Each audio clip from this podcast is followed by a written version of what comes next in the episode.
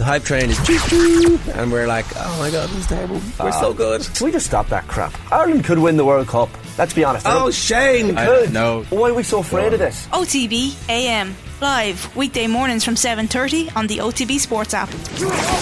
OTB's Rugby Daily with Deliveroo, delivering matchday meal deals throughout the Six Nations. Welcome to Friday's Rugby Daily. My name is Richie McCormack, and Rugby Daily is brought to you in partnership with Deliveroo, delivering matchday meal deals throughout the Six Nations. On the way, the Smith Farrell experiment has been put on ice. Jake Polledri's long road back to action will culminate at Twickenham. But first, Conor Murray has trained with the rest of the Ireland squad ahead of tomorrow's Six Nations meeting with France. His participation had been in doubt after his father was involved in a road collision. Gerry Murray sustained serious injuries to his head after a truck collided with his bike near Patrickswell on Tuesday. Ireland scrum coach John Fogarty was on media duty today and was asked if relieving Murray of his duties this weekend had been a consideration. Not, not that I'm aware. No, Conor's good. Conor's good. He's he's um, he's great. Lessons have been learned from last year's defeat to France in Paris has been one of the mantras of this week from the Ireland coaching staff and players. Ireland outscored France 3 to 2 in terms of tries that day, but conceded six penalties to the boot of Melvin Jaminet. Fogarty was asked today if they've learned any specifics from last year's game related to discipline. It's massive penalties, isn't it? Like again, access access into the 22 um, is huge. Uh, I think I think Faz said something like 18, 18 tries scored um, in round one, and 11 of those came off penalties. So it's huge. It's massive, and like I said, been clear in our minds uh, been nice and calm in how we do things um, um, is really important. Um, I think last year we lost our way a small bit, um, and we tried to fix things as individuals. Um, so that's that. That was a huge learning coming out of that game. That we're we're not trying to we're not trying to do it ourselves. We're we're we're, uh, we're in sync in attack and defence, and, and uh, that's been the focus, and that's been a work on. We've learned so much from we've learned so much from that game last year, and we've, we've taken that into into the games we've played since then. Um, so I'd like to think that we're we're a different side, um, a more ready side, and uh, we're looking forward to it. Finally, the scrum coach was asked how Ireland will deal with the sheer heft of the France pack. Yeah, we, we can be as physical as, as, as, anyone. I think I think it's, it's important that we're nice and smart. Um, we're making good decisions as much as being physical. Um, the height that we can we can scrummage at um, is going to be very important for us tomorrow. They've, they've, they've, got some size in the in their front row, but like I said, um, Antonio's he's a huge, huge man. Um, having to hold hold that hold that shape on bind that he's not spilling across. Um, that can be difficult for him to get into a scrum. So we're going to make it as difficult as possible for them tomorrow. Um, we're clear in our heads about how we're going to go about our business at scrum time, and like I said, um, we're we're ready. Away from the Aviva, Steve Borthwick has broken up the Marcus Smith Owen Farrell axis the England head coach has made three changes to the team beaten by Scotland for Sunday's visit of Italy to Twickenham. Smith drops to the bench with Captain Farrell taking the number 10 jersey.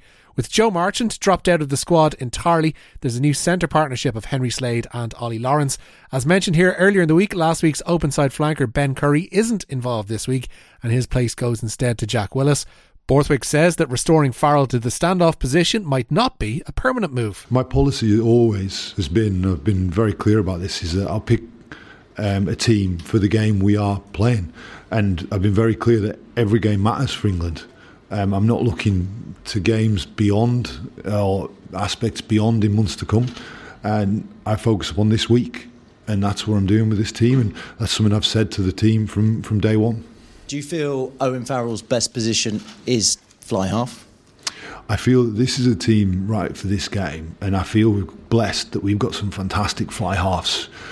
So if we look at, at Owen's ability to play 10-12, Marcus as a player, Fin Smith's been in the squad, George Ford's back on the pitch. We've got some fantastic fly halves in this country, which which is brilliant for the competition for places, and we want that across the team. And I think when you look at this team, I think you see exciting young talent I think Ollie Hassell-Collins on his debut did really well last week. I think you just talked about Ollie Lawrence, talked about having Henry Slade back, and I think you see how how hard Henry Arundell has worked to get back to this point. And when I, I saw him in training a, week or so ago, obviously I've watched him as a player from, from afar and seeing him first hand in training, I think he's an incredible talent. How did Marcus Smith take the news? Because he's made that 10 shirt his own over the last 18 months, hasn't he? Marcus has been brilliant, and every player has been brilliant that, I have the conversation with around selection. Um, the, the, and, and, as a player, I've been in that conversation on the other side of it as well. I've been the one who's received whether you, you've been, and I remember them. I remember the conversations when you've been told you're selected, been told you're captain, been told you're not selected, um, you're on the bench, wherever it may be. I've been in each of those situations and I have empathy for every player in that situation. What I want to build here is a a squad with the England team where you some players at different times you'll have a different role to play, but we're all moving towards building the team we want and that's what I want to do this week. We've got a team that I've picked that feels the right team for how we want to play against specific opposition. So that England team in full sees Freddie Stewart retained at full back with Max Malins and Ollie Hassell Collins keeping their places on the wings. Then it's that new centre partnership of Slade and Lawrence. Owen Farrell starts it out half with Jack Van Poortvliet at scrum half. There's an unchanged front five with Ellis Genge, Jamie George, and Kyle Sinckler forming the front row. Maro Itoje and Ollie Chessum packed down behind them. A blindside flanker is Lewis Ludlam, Jack Willis is on the open, and Alex Dombrandt is at number eight. Meanwhile, Kieran Crowley makes two changes to his Italy team for Sunday's encounter. Saracens prop Marco Riccioni will come up against some of his club teammates at Twickenham, while Edoardo Padovani, who came off the bench in Rome last week against France, replaces Pierre Bruno on the right wing. Gloucester's Jake Polledri could also make a first international appearance in nearly two and a half years. He's been preferred among the Italian replacements to Giovanni Pettinelli. Polledri suffered an ACL injury in their 2020 Autumn Nations game with Scotland taking you through that Italy selection. So Ange Capuozzo continues at full back. On the wings, as mentioned, Edoardo Padovani on the right and Tommaso Menoncello on the left.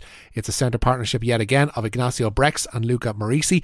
Tommaso Allan keeps his place at out half with Stephen Varney at scrum half. In the front row, it's Danilo Fischetti, Giacomo Nicotera, and Marco Riccioni. Nicolo Cannone is in the second row alongside Federico Ruzza.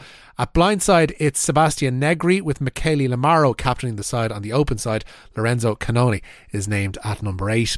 Musgrave Park is sold out for tonight's Under 26 Nations meeting of Ireland and France. Richie Murphy's side shows one change from last week's win over Wales, with Henry McErlean preferred at full back. James Nicholson switches to the wing, with Ike Enagu dropping out entirely. Kickoff is at 8pm, or indeed was at 8pm, depending on when you're listening to this. Elsewhere tonight, England take on Italy and Scotland play Wales. Finally, England international lock David Ribbans is heading for France. The 27 year old is to leave Northampton Saints at the end of this season, and he'll join up with Toulon in the summer. Ribbans has racked up 115 appearances for the Saints so far and was handed his England debut by Eddie Jones in November's win over Japan. That's it for today's and indeed this week's Rugby Daily with thanks to Deliveroo. Don't forget to subscribe to the OTB Rugby feed for all of the latest rugby podcasts and indeed reaction to tomorrow's meeting with France at the Aviva Stadium. My name is Richie McCormack. I'll have more Rugby Daily for you on Monday. Till then, have a great weekend.